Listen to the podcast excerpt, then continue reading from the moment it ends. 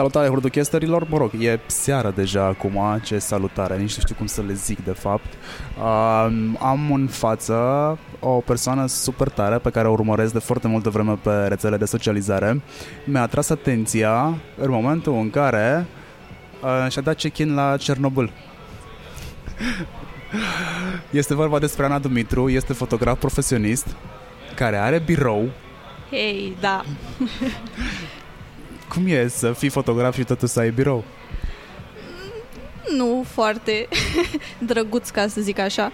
Aș fi prefera să fiu fără birou sau biroul meu să fie undeva afară tot timpul, dar uneori trebuie să facem și muncă de birou. De câte vreme faci fotografie? Nu întreba asta, te rog. De ce? Glumesc.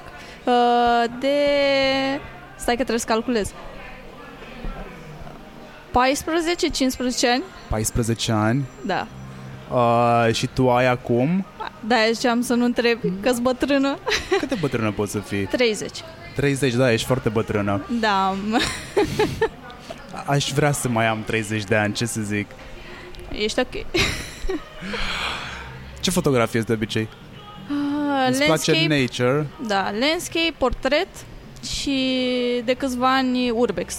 Adică explorare urbană, adică Cernobâl, locuri abandonate, povești.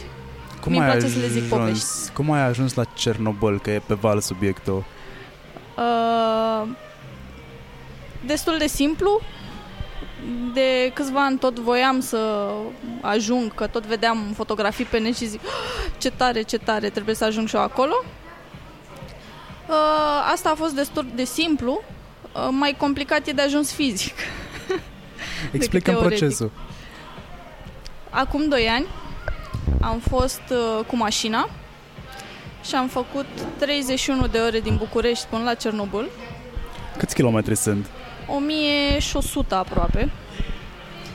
Problema nu o reprezintă neapărat numărul de kilometri, ci drumurile.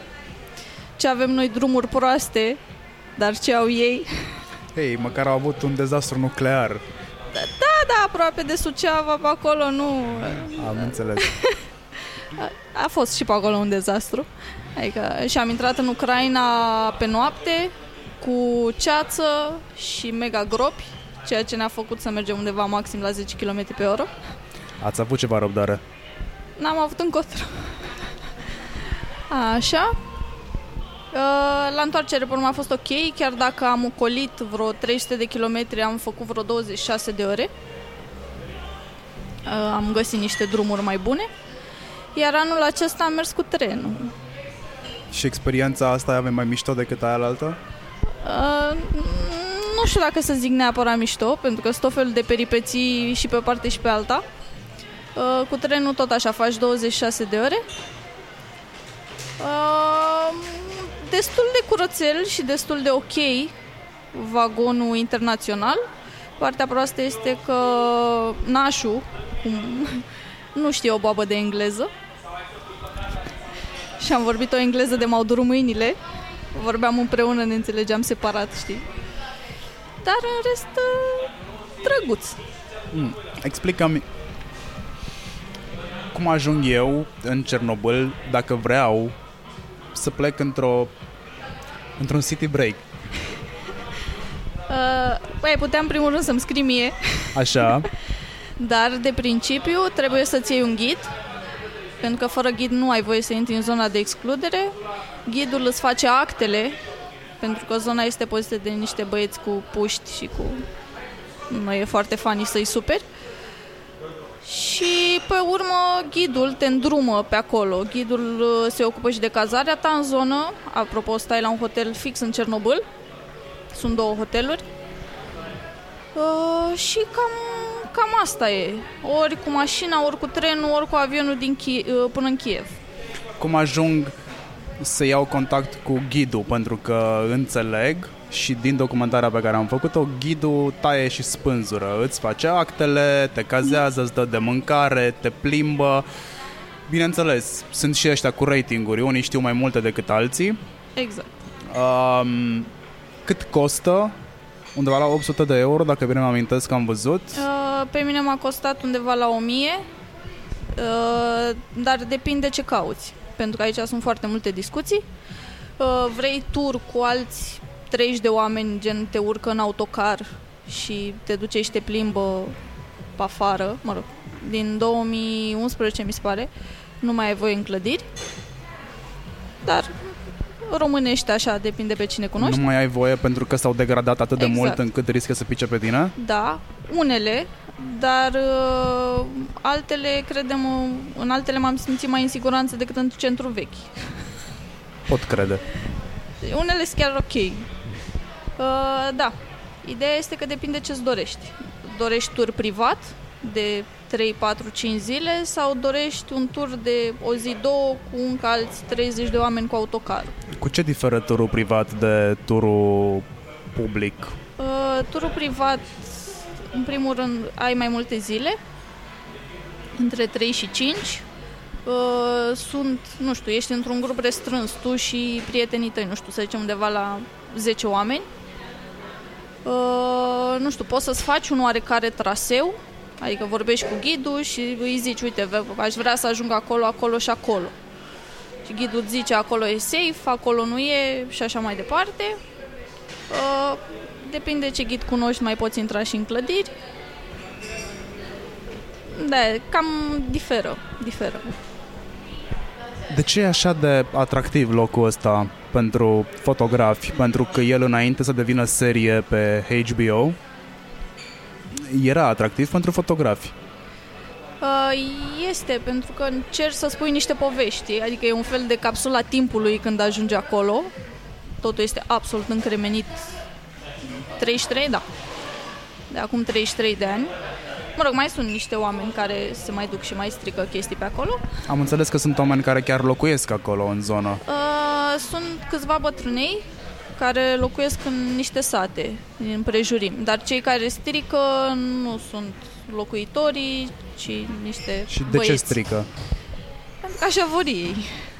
Nu este o explicație un... Nu, nu, nu. La un moment dat a fost un filmuleț pe net într-un grup uh, special de Cernobâl în care un băiat arunca o toaletă de, dintr-un apartament și zicea că asta e arta mea. Deci, Am înțeles. Da, atâta poate. am înțeles. E, Faptul că este o zonă interzisă devine mai atrăgătoare.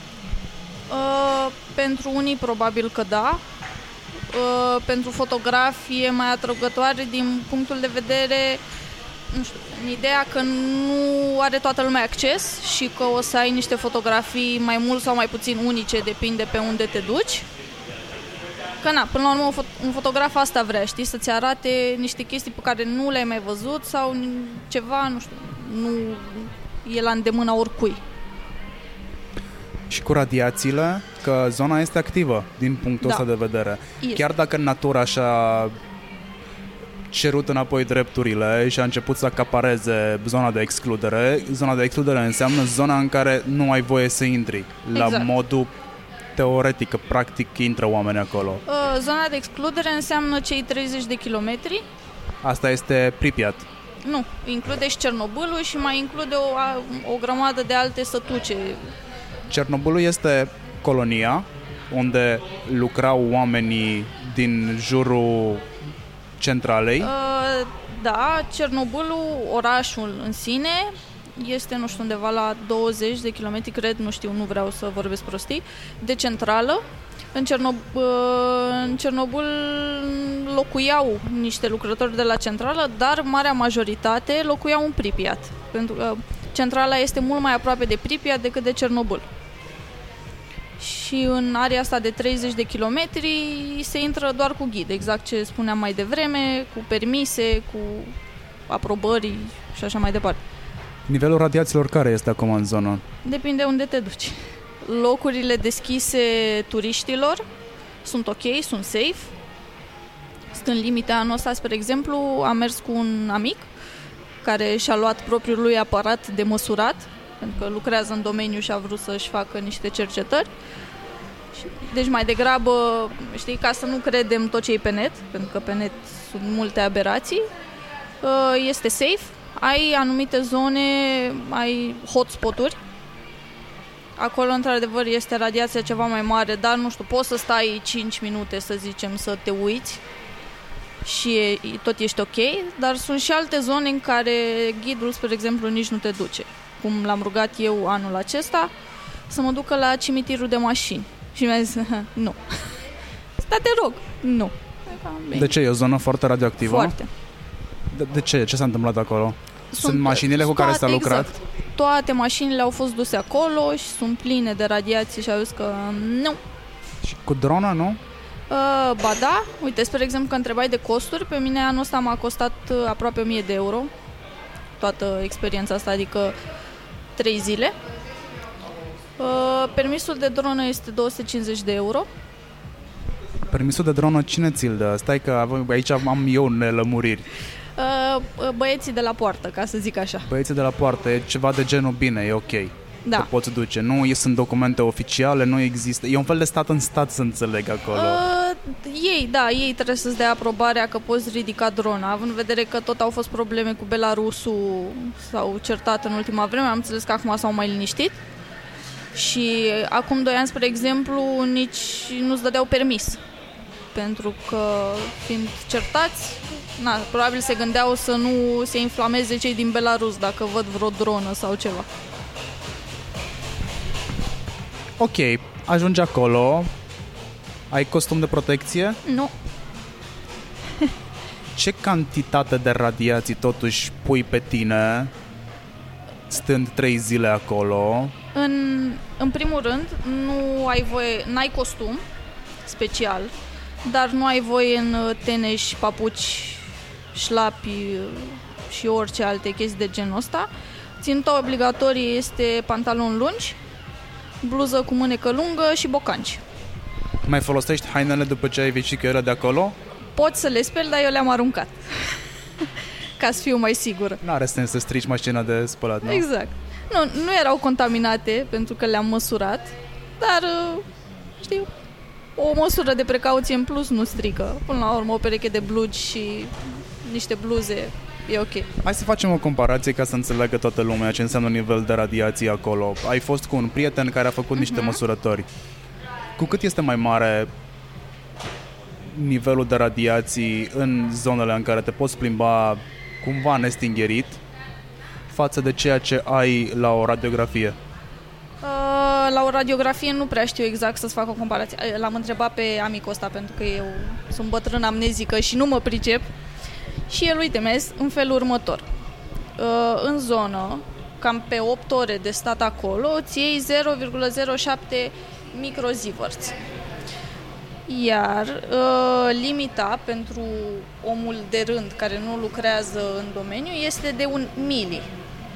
Un mili înseamnă o mie de microzivărți. Deci ai ceva de stat cât să îți Am iei înțeles. doza pe un an. Iar, spre exemplu, într-un zbor uh, cam de 3-4 ore așa, îți iei între 2 și 4 microzivărți. Deci mai mult îți iei într-un zbor de 4 ore decât uh, radiațiile pe care ți le iei acolo în 8 ore. Asta, bineînțeles, dacă ești cu minte și te duci în zonele ok și nu te duci prin eu știu ce hotspot-uri. Dacă te duci și prin zonele puternic radiate, ți iei un pic mai mult.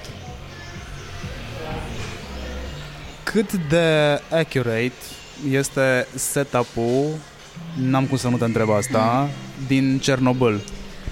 Măi, să știi că este. Este chiar, chiar pe acolo. Oamenii au, au muncit ceva la studiourile alea, că am văzut un filmuleț că au și construit niște studiouri în mod special pentru a filma. Știi cumva dacă s-a filmat în uh, Pripyat uh, și în din Cernobâl? din câte am înțeles, nu s-a filmat acolo. Deloc. Totul a fost reprodus? Uh, nu chiar totul. O parte au făcut ei niște studiouri și o parte nu știu pe unde. Tot oricum o țară... Bănuiesc că b-roll-urile și le-au luat trimițând o echipă acolo care să filmeze. Nu ai voie. N-ai voie să filmezi? Uh, nu, n-ai voie, cred că, să stai chiar atât de mult, că ar dura ceva. Ok, acum sunt eu puțin intrigat. Mm. Adică cât la sută poți fi în Cernobâl în film efecte speciale? că eu am catalogat efecte speciale, explozia în sine, uh-huh. raza de reacției de grafit și Da, nu par a fi foarte multe, dar mă gândesc că și-au construit destul de multe setup-uri. Bine, director, nu știu cine a fost director of photography acolo, dar a fost un mic geniu. Da. Omul mă gândesc că a făcut foarte, foarte multă documentare înainte, pentru că altfel nu avea cum să iasă. Ideea este că în zonă ai voie să stai maxim două săptămâni. Spre exemplu, cei care încă mai lucrează la centrală, așa stau. Au ture de două săptămâni. Două săptămâni în zonă și două săptămâni, nu știu, pe unde stau ei, prin Kiev sau ceva. Ce înseamnă că lucrează la centrală? Că sărim de la una la alta, dar e ok să te prind pe subiectele astea? Uh, reactoarele nu mai funcționează. Ultimul reactor a fost închis în 2011 după un incendiu micuț. a fost ok. Uh, dar am înțeles că acum mută din uh, combustibilul rămas în niște compartimente. Au făcut ei niște, niște chestii pentru a-l depozita și pentru a fi safe. Ce povești nu sunt spuse și totuși le-ai auzit de la ghizi sau de la persoanele cu care te-ai însoțit până pe acolo? Ce ți-a atras cel mai mult atenția sau ce te-a făcut să zici wow? Um, sunt câteva. Una, spre exemplu, că pe net găsești tot felul de informații uh, cât material radioactiv uh, a ieșit la explozie, știi? Sincer, tind să-i cred pe oamenii de acolo, că na, dacă tot te duci de câteva ori, începi să te împrietenești și cu oamenii care lucrează la centrală. Uh, pe net găsești undeva la, nu știu, 20, 40, 80 de tone, adică sunt foarte multe articole și fiecare articol cu alte cifre, știi? Dar băieții de acolo zic că ar fi ieșit uh, 3 tone din 150, pentru că era încălcat full și un reactor poate ține 150 de tone. Deci putea să fie mult mai rău. Putea să fie mult mai rău decât a fost, că totuși da, e de manual ce s-a întâmplat acolo. Da. Păi imaginează dacă ieșeau în loc de 3, nu știu, 50, să nu zicem 150 încărcătura totală din reactor. Cred că era nașpa. Altceva, drame, bârfe, legende, ce umblă prin zonă? Mai știu că toată lumea mă întreabă, n-am văzut nimic deformat, niciun animal cu șapte capete, îmi pare rău că dezamăgesc, dar uh, natura s-a descurcat foarte bine. Da, au fost ceva malformații, dar atunci următoarele generații, dar acum totul e absolut ok.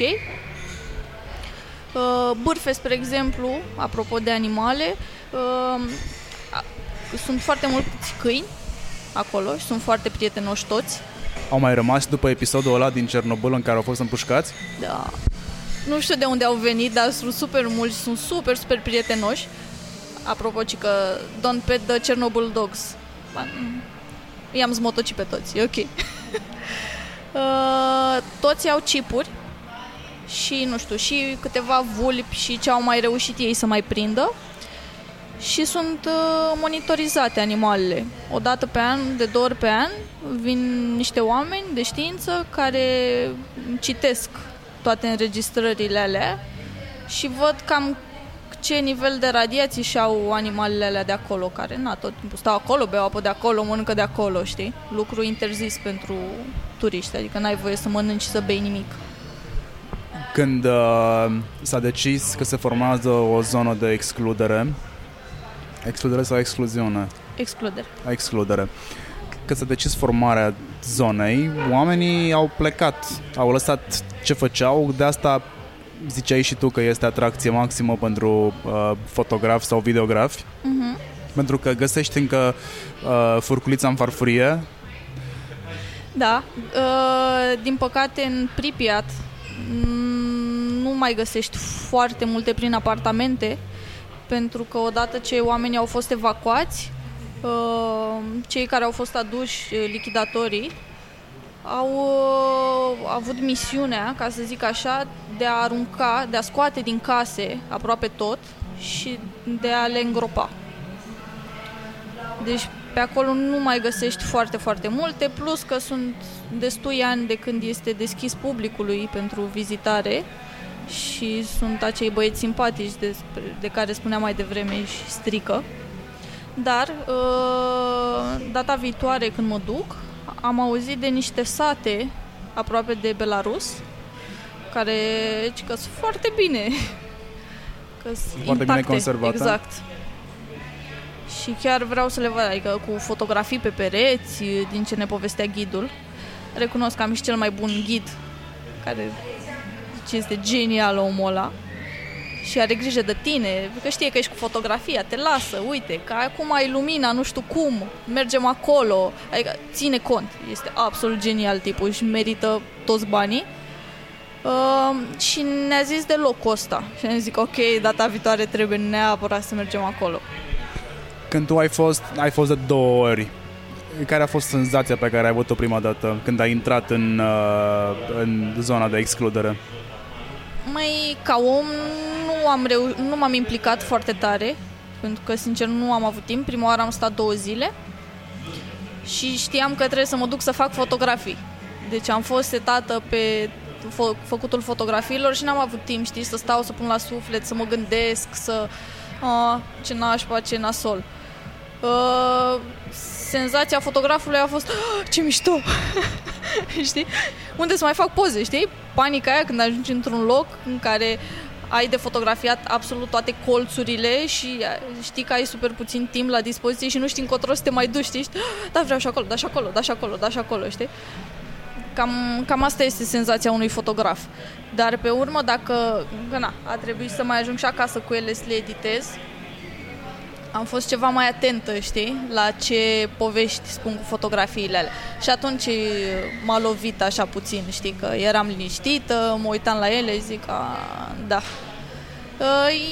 E un sentiment, nu, nu prea știu să ți-l descriu. Nici sentimentul ăla, nu știu, să te gândești că au murit foarte mulți oameni, cu toate că au murit, dar nu cei care stăteau acolo, adică vreo 120 de mii care au fost evacuați. Zic, ok, e nașpa, dar știi bine că totuși s-a gândit cineva să, să-i trimită de acolo, știi? Bănuiesc că nu ești, mă rog, sigur nu ești singurul uh, fotograf din România care a ajuns pe la Cernobâl. Mai știi? Da. Cât sunteți? Uh, cred că suntem, mă rog, din ce cunosc eu, cu siguranță ori mai fi câțiva. Uh, eu cunosc vreo șase. Șase care mergeți constant sau... Din, din când deci în când. Ai... Cam cât poți poza, cam, cam cât poți exploata un subiect de genul ăsta? Pe... Câte poze ai făcut până acum? Hai să începem așa. Câte am făcut până acum? Da. Vorbim cele raw, needitate. Mm. Câte carturi de 32 ai umplut? Multe. Acum 2 ani cred că m-am întors cu 1500-2000, iar anul acesta, nu știu, cred că tot cam așa. Dar ideea e că oricum trag trei expuneri, știi? Adică fac bracketing, mm, s-ar împărți ai, cumva la trei. Ai răbdare să tragi trei expuneri? N-am încotro. Pentru că acolo nu te așteaptă nimeni, știi? Bă, stai că să vină apusul, să prind lumina aia bună. Nu ca să le explicăm oamenilor ce înseamnă trei expuneri, da. întreabă, înseamnă trei setări diferite ale aparatului. Un newbie care ia un aparat în mână o să seteze expunerea corect în vreo 15 minute. Da. Cam atât am mi-a luat mie când am pus prima dată mâna pe un aparat și am aflat că are și alte butoane în afară de shutter.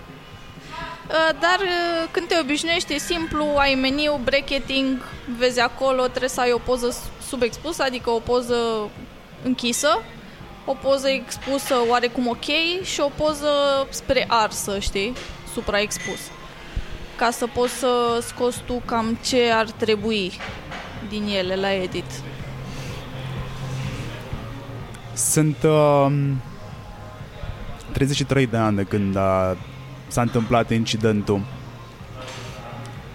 Ce este schimbat față de primele poze pe care le-ai văzut tot. Aproape tot.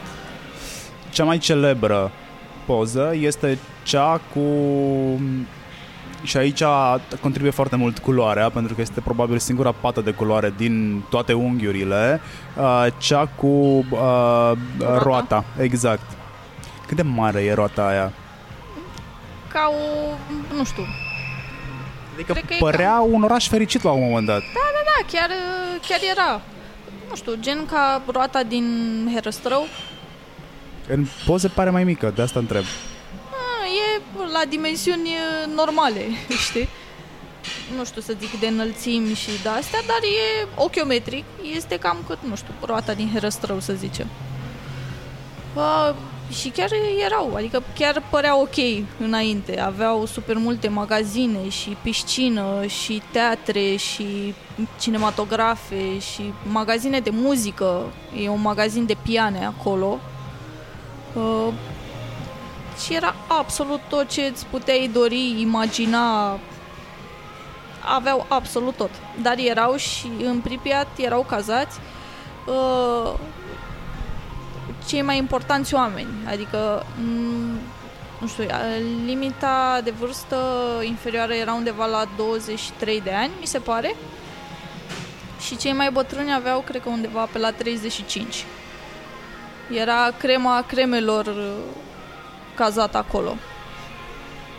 Din discuțiile pe care le-ai avut cu oamenii, că mi-ai spus că te-ai împrietenit, uh-huh Cernobâl cât de aproape este de adevăr sau cât de departe este de adevăr, cât de mult este dramatizat, cât de mult este luat în considerare aspectul științific. Aș zice, nu știu, undeva la 70% adevăr, cam așa. Dar... Când spunem adevăr, spunem apropiere de realitate. Exact. Restul de 30% este dramatizarea de care ai nevoie normal. ca să construiești subiectul, da? exact. da? storytelling. Mi se pare absolut normal pentru că oamenii oricum n-au susținut vreodată că fac vreun documentar, știi? Bineînțeles. Deci, și până la urmă cam 30% mi se pare ok, adică nici nu e sărit calul sau ceva. Este cât să ajute la spunerea unei povești. Știi? Adică, uite, un insight, ca să zic așa. Îți dai seama că am așteptat și eu serialul cu sufletul la gură, abia așteptam să-l văd. Uh, chestia aia cu gustul metalic și cu starea de vomă, uh, când ești uh, expus radiațiilor, chiar e reală. Adică dacă... L-ai simțit? Nu. Asta e doar dacă te contaminezi. Bine că nu m-am contaminat. nu era bine. Uh, dar din ce spuneau oamenii acolo, chiar, chiar așa e, știi? Și după primul episod chiar mi-a fost puțin greață. adică au, au reușit să-mi dea senzația aia de greață, știi? Eram... ok, asta din punctul de vedere al regizorului este mai mult probabil decât și-ar fi dorit. Exact. Dar, uh, uite, spre exemplu, cei care n-au fost acolo și cei care probabil nu știu că a, asta este chiar o chestie reală, probabil n-au avut uh, aceeași senzație ca și mine. Știi? Variază, adică contează foarte mult, știi? Doar te-ai uitat la serial sau chiar ai și fost acolo? Aveai 30... Aveai 30 nu te născusești când uh, no. explodase. Uh, erai cu trei ani mai târziu, de fapt, în plan. Ți-au povestit părinții? Nu. Nu ți-au povestit părinții? Nu. Mama mea mi-a povestit, ai mei mi-au Serios? povestit. Mama în aprilie era... Uh, eu aveam vreo 5 luni, eram pe acolo. Și uh, mi-a povestit mama că a primit iod, că a existat o explozie. Cu asta am și rămas în cap despre Cernobâl și probabil mulți din generația mea, pentru că explozia a fost în aprilie. Eu m-am născut în septembrie, la foarte scurt timp. Frica mamei, frica părinților mei era să nu mă nasc cu probleme, și după ce au observat că nu am avut probleme, le era frică să nu apară probleme. Și majoritatea oamenilor din generația lor aveau aceeași problemă, pentru că tot ce puteau face era să presupună. Oricum, subiectul exact. a ajuns la ei foarte târziu. A, subiectul a ajuns târziu și la cei de acolo, dar, dar, dar, dar rămite la noi, știi? Că cum? Sistemul sovietic să aibă o problemă. nu se putea așa ceva. Nici în momentul ăsta nu este mare brânză schimbată situația la capitolul ăsta, pentru că no. din ce am observat, se pregătesc să-și facă o variantă proprie a Cernobâlului. Da, am Foarte văzut multă că erau... lume nu înțelege de ce și am primit de multe ori întrebarea asta de ce ai face tu propria variantă când deja a existat una care s-a apropiat de adevăr, cum spui tu, în proporție de 70%. Probabil că s-ar fi putut apropia mai mult, dar ar fi lungit seria no. și ar fi făcut-o probabil inutil.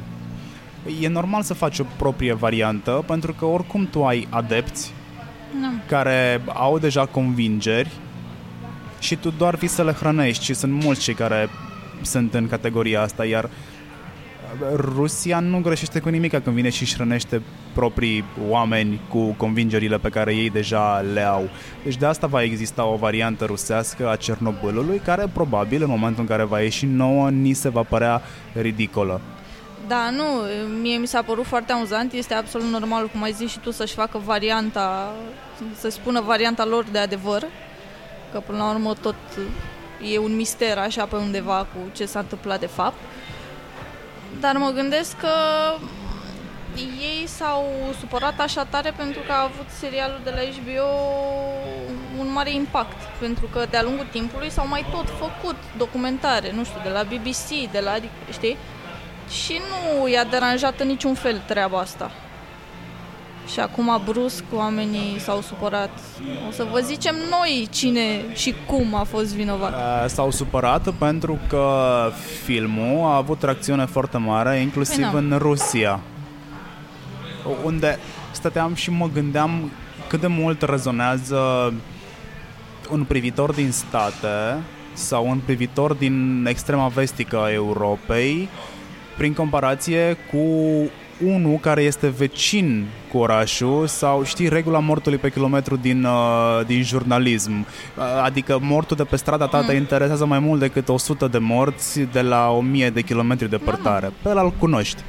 Uh, a, mi-a trezit o căruță de sentimente toată povestea asta documentasem superficial povestea Cernobâlului pentru că, ți-am zis, interesul a fost trezit de-ai mei în discuțiile pe care le-am avut, nu foarte elocventă, pentru că nici ei nu știau mai mult și nici acum nu probabil nu știu mai mult decât știau atunci. Da, pentru că nu, nu erau informați.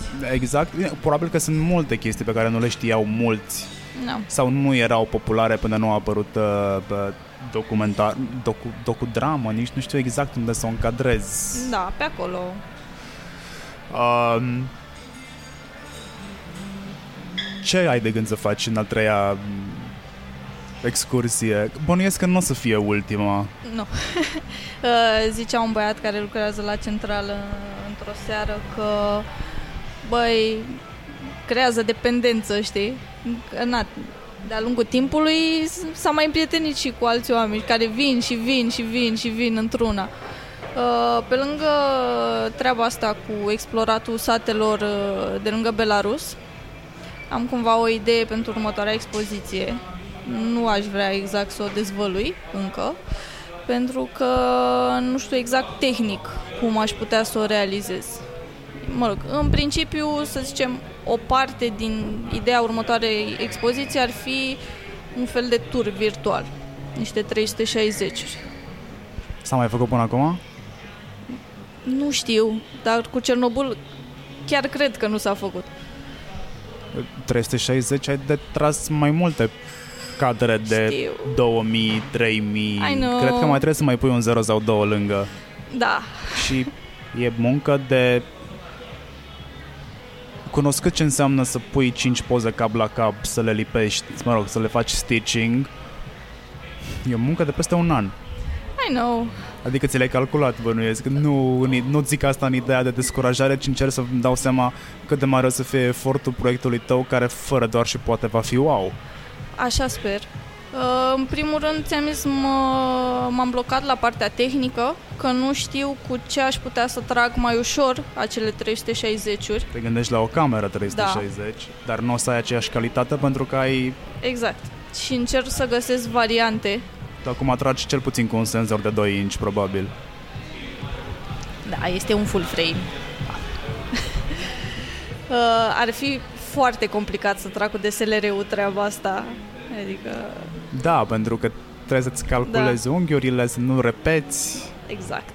Și pe urmă cu lipitul. Uh, dar uite, spre exemplu, am văzut la ghid, nu știu exact încă cu ce trage, trebuie să-l întreb. El face niște 360-uri și par, uh, par ok. Și din punct de vedere calitativ. Nu știu wow, adică nu 8K, dar sunt ok. Știi? Și să văd cu ce trage el. Dar problema o am pe partea cealaltă la redarea fotografiilor pe urmă. Hai că-ți dau eu o idee. Mm. Există suport pentru GoPro-uri de 6 sau 8 GoPro-uri care sunt aranjate practic într-un... Ah, da, da, le-am văzut, da. Și ai 4K. Da. Acolo, doar că o investiție de genul ăsta o să-ți sară de 4.000 de euro doar un setup și îți vor trebui una, două camere de rezervă, exact. două GoPro-uri de rezervă. Poate găsesc sponsori până atunci.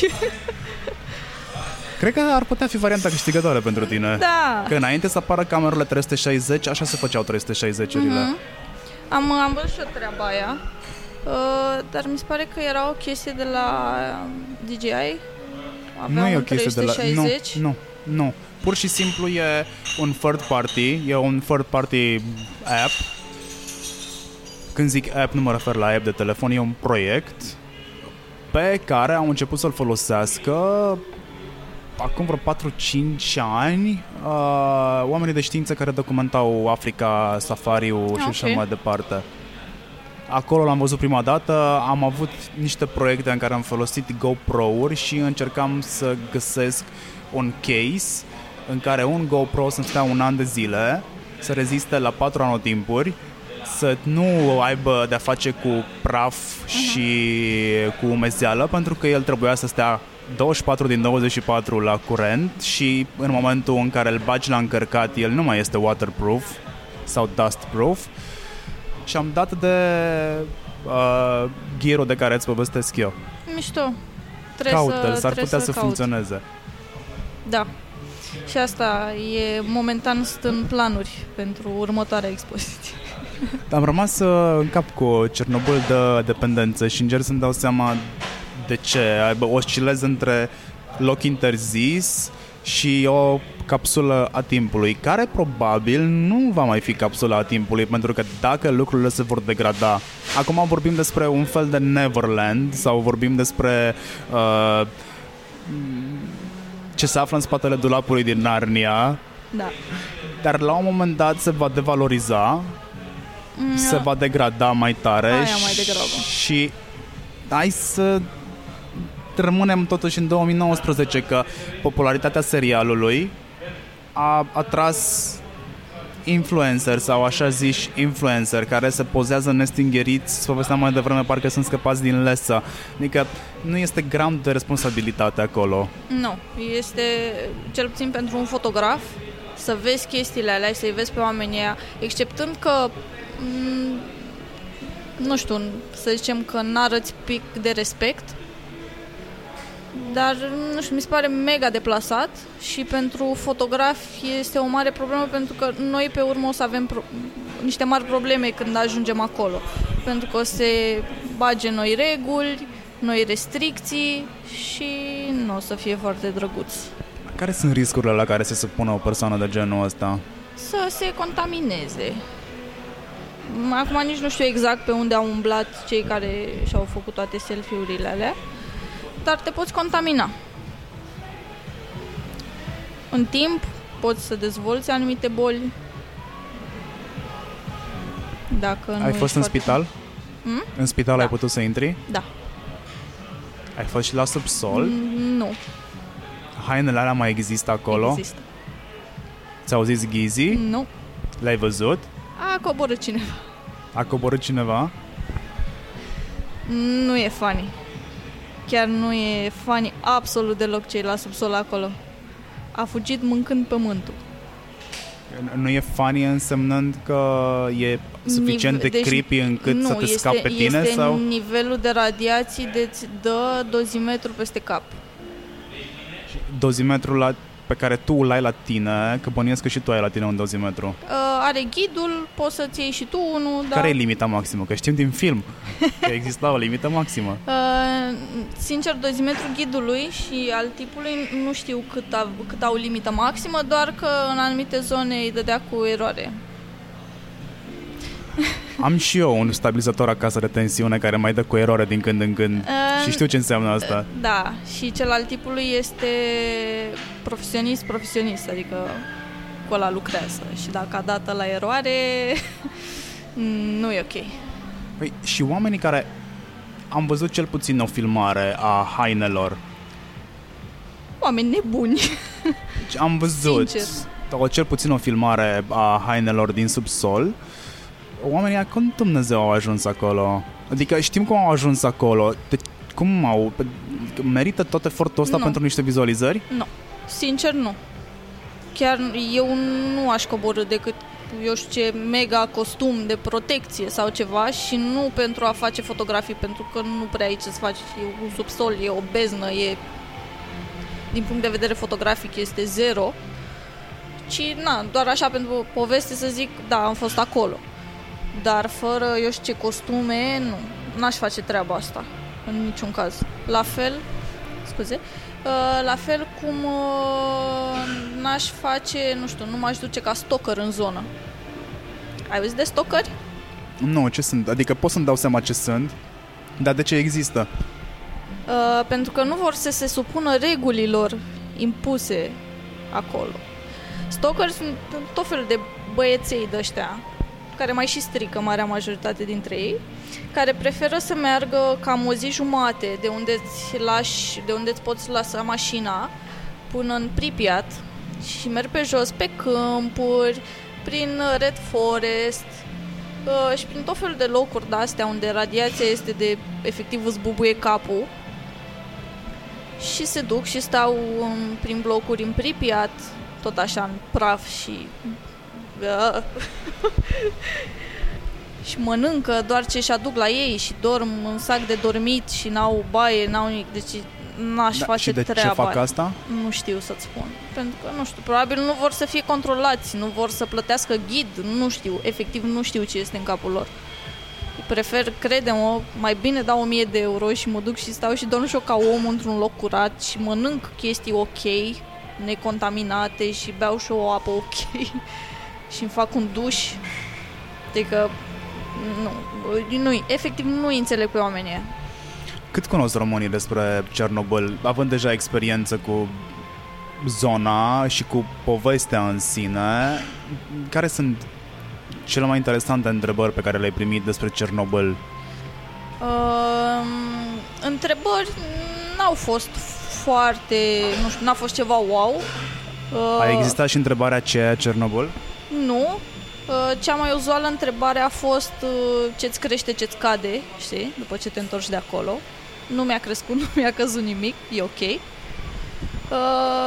cea mai nașpa afirmație pe care am primit-o, da, mă rog, uh, omul nu a demonstrat că este foarte intelectual așa cum a dorit el să pară. Uh, eram la un eveniment și m-am întâlnit cu un prieten pe Facebook și el era cu un prieten de-al lui.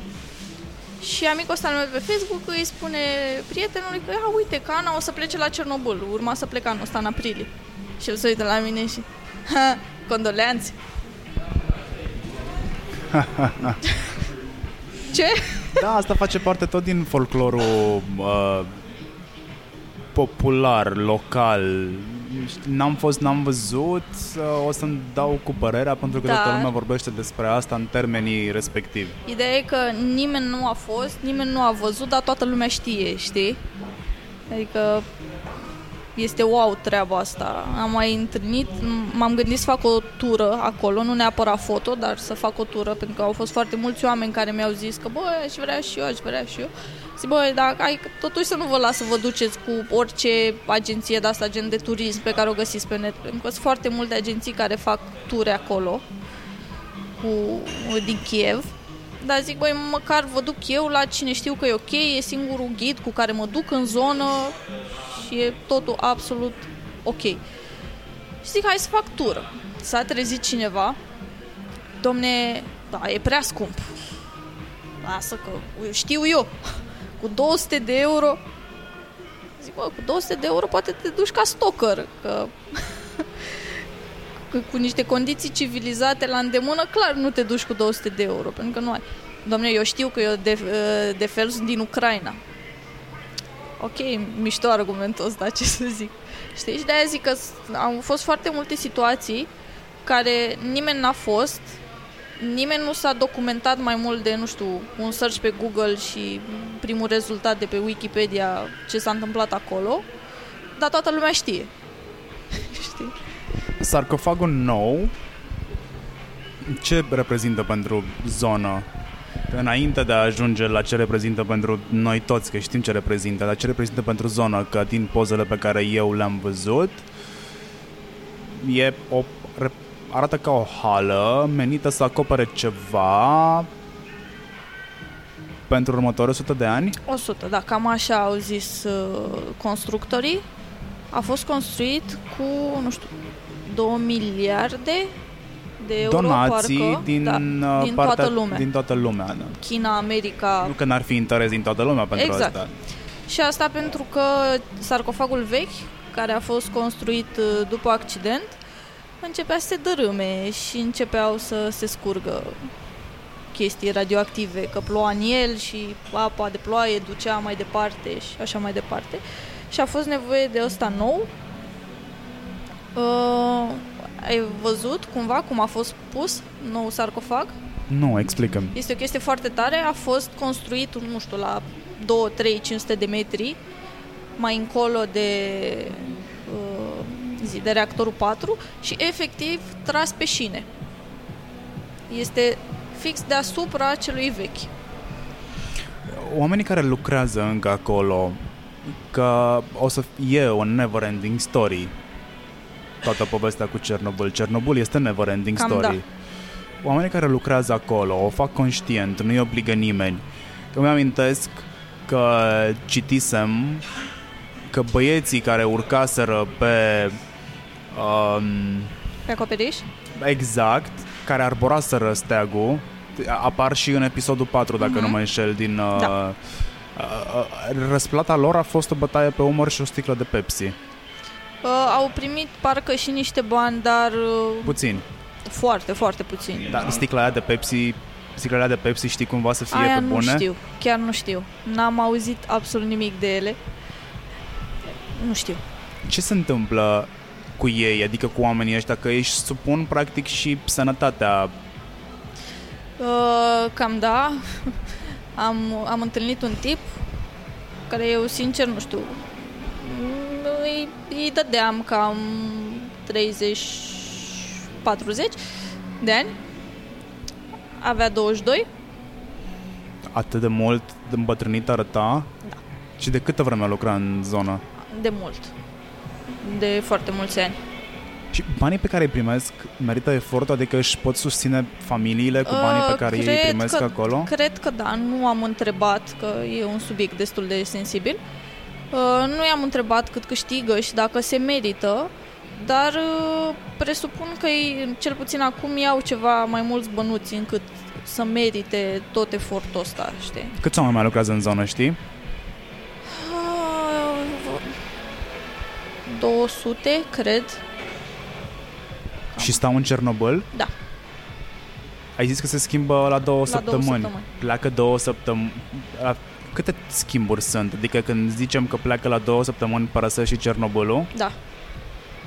Ei uh, la centrală au două sau trei ture pe zi, iar uh, cu totul în zona de excludere sunt două săptămâni. Și pleacă o tură și când se întoarce cea care a plecat? Uh, au ș- de șase ore, cred, tura. Când pleacă din zonă după două săptămâni, cât stau în afara zonei? A, că două pune- săptămâni. A, deci două săptămâni cu două, și da. se rotesc. Mhm. Și pleacă departe de zona aia? Nu știu să zic cum, pe unde stă fiecare. Adică am înțeles, marea majoritate stau prin Kiev. banii ăștia pe care tu îi dai ghidului sunt fiscalizați? Da. Sunt fiscalizați? Da. Adică e totul cu... Da, Ok. Și știi cumva ce valoare are, ce sume se ridică în industria asta? Că de fapt deja e o industrie aici. Mai sunt niște sume, de mi-e frică să le calculez, pentru că am înțeles că, nu știu, anul trecut au fost undeva la 40.000 de vizitatori. O 1000 de euro bucata. Uh, nu chiar, sunt unii care și au genturi de o zi, care e undeva la 2-300 de euro. Cu tot cu drum, Kiev, Cernobâl. Ăștia sunt de aia fiscalizați, că de pe ceilalți nu-i știm. Adică bănuiesc că comportamentul lor nu este diferit de al nostru. Unde în cap 10, mai în cap pe 1. Uh, nu prea. De, na, o, deci ori te duci legal, ori ești stalker. Și de stalker știi vreo cifră? Uh, nu știu, dar am înțeles, nu știu o cifră reală, dar am înțeles că ar fi într-un an cam 200, cam așa. 200 de oameni care se 200-300, aventurează? da. Uh, a, și cei de, de la pază, pentru că sunt tot felul de puncte de pază, e, unde ai și uh, niște chestii prin care te verifică dacă te-ai radiat. Uh, dacă prind stocări, primesc bonusuri. Ce se întâmplă cu un stalker prins? O, o să aibă un free ride până la Kiev. Și la Kiev ce se întâmplă? Nimic. Li se dă o amendă mică și la revedere. Faza e că stalkerii vin pe jos, merg o zi jumate. Doamne, de ce fac asta oamenii? Nu înțeleg. Uh, stau pe acolo săracii și pe urmă când rămân fără apă, fără mâncare, se duc și se predau. Anul ăsta am, am prins doi stalker când se predau. Noi ieșeam din Pripyat, ne duceam la prânz și erau doi băieți cu ghiozdane, cu izoprene, cu Nu sunt, dar nu sunt de ritualuri care se întâmplă acolo bănuiesc. Nu există vreo sectă religioasă sau... Nu, pur și Nu. simplu ei merg acolo. Da, A avut o expoziție. Da. Acum vreo două săptămâni pe două, care eu am două arătat-o. trei săptămâni, cam așa.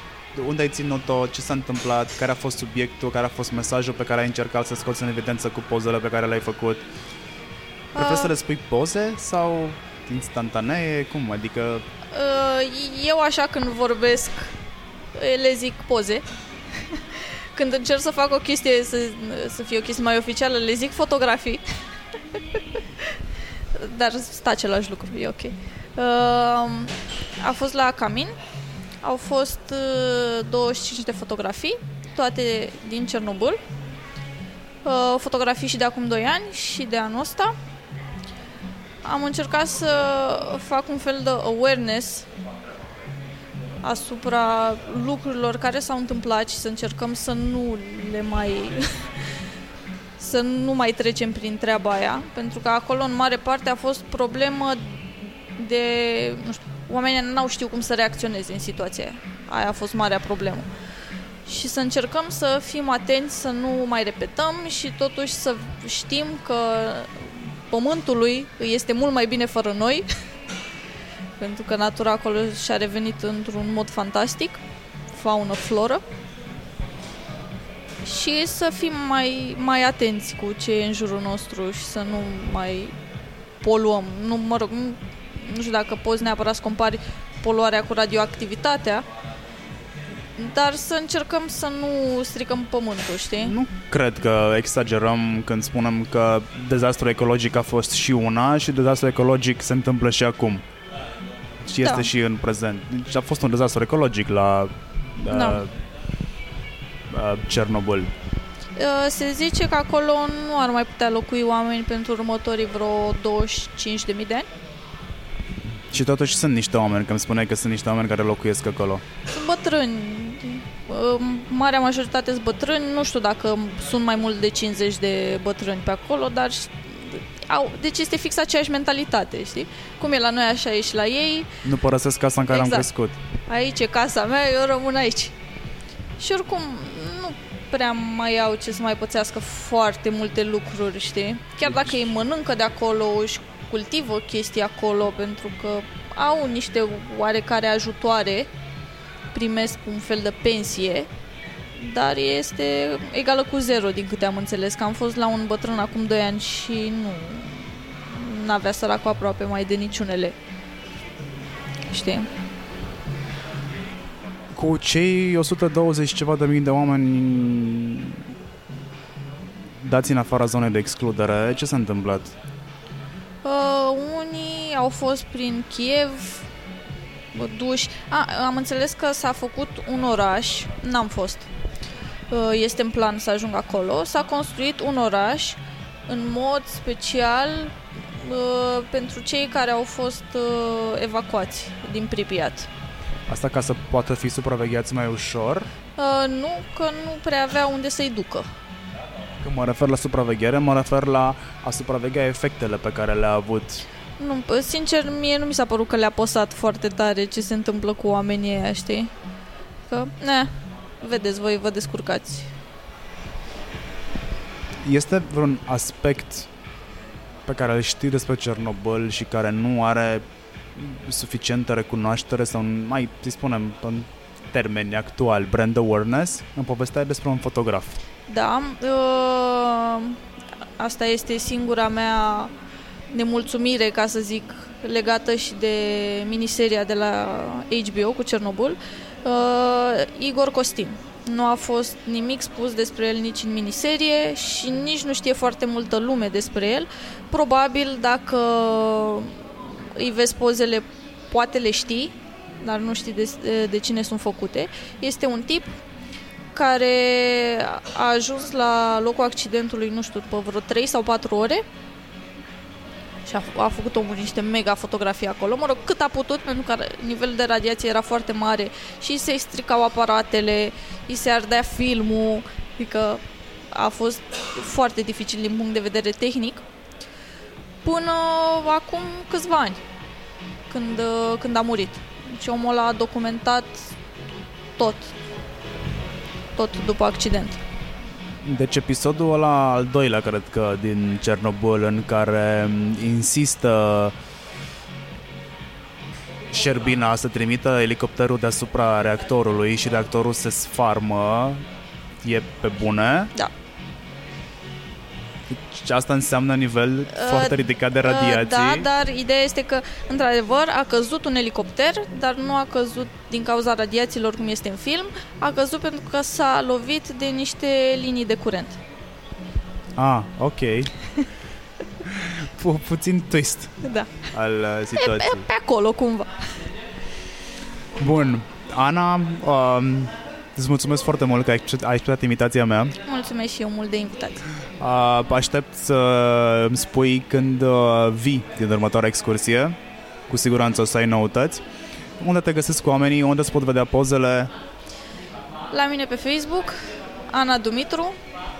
Uh, am o pagină de like-uri, dar pe ea nu postez niciodată. Deci dacă vreți să vedeți pozele de la Cernobâl la mine pe profil, sau la mine pe Instagram Ana Dumitru Underline.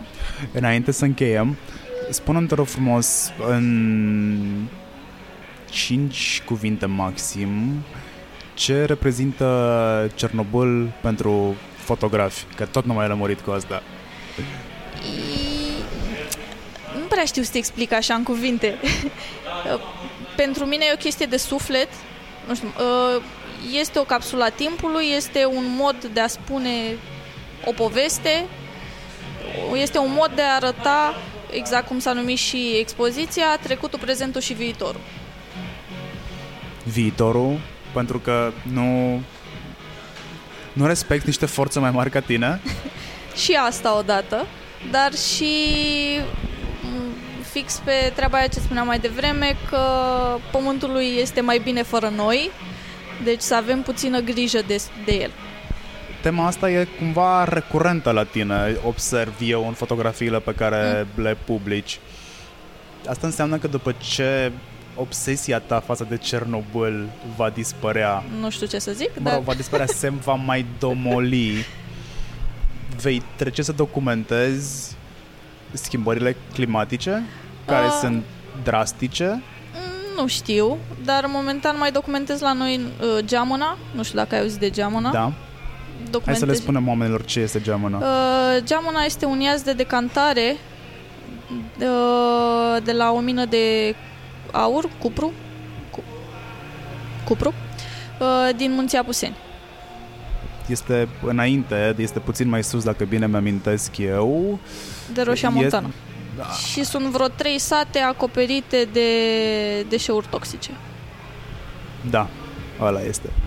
Ok, îți mulțumesc foarte mult încă o dată și cu siguranță o să ne auzim uh, când te întorci de la Cernobâl. Mulțumesc și eu. Pa! Bye, bye!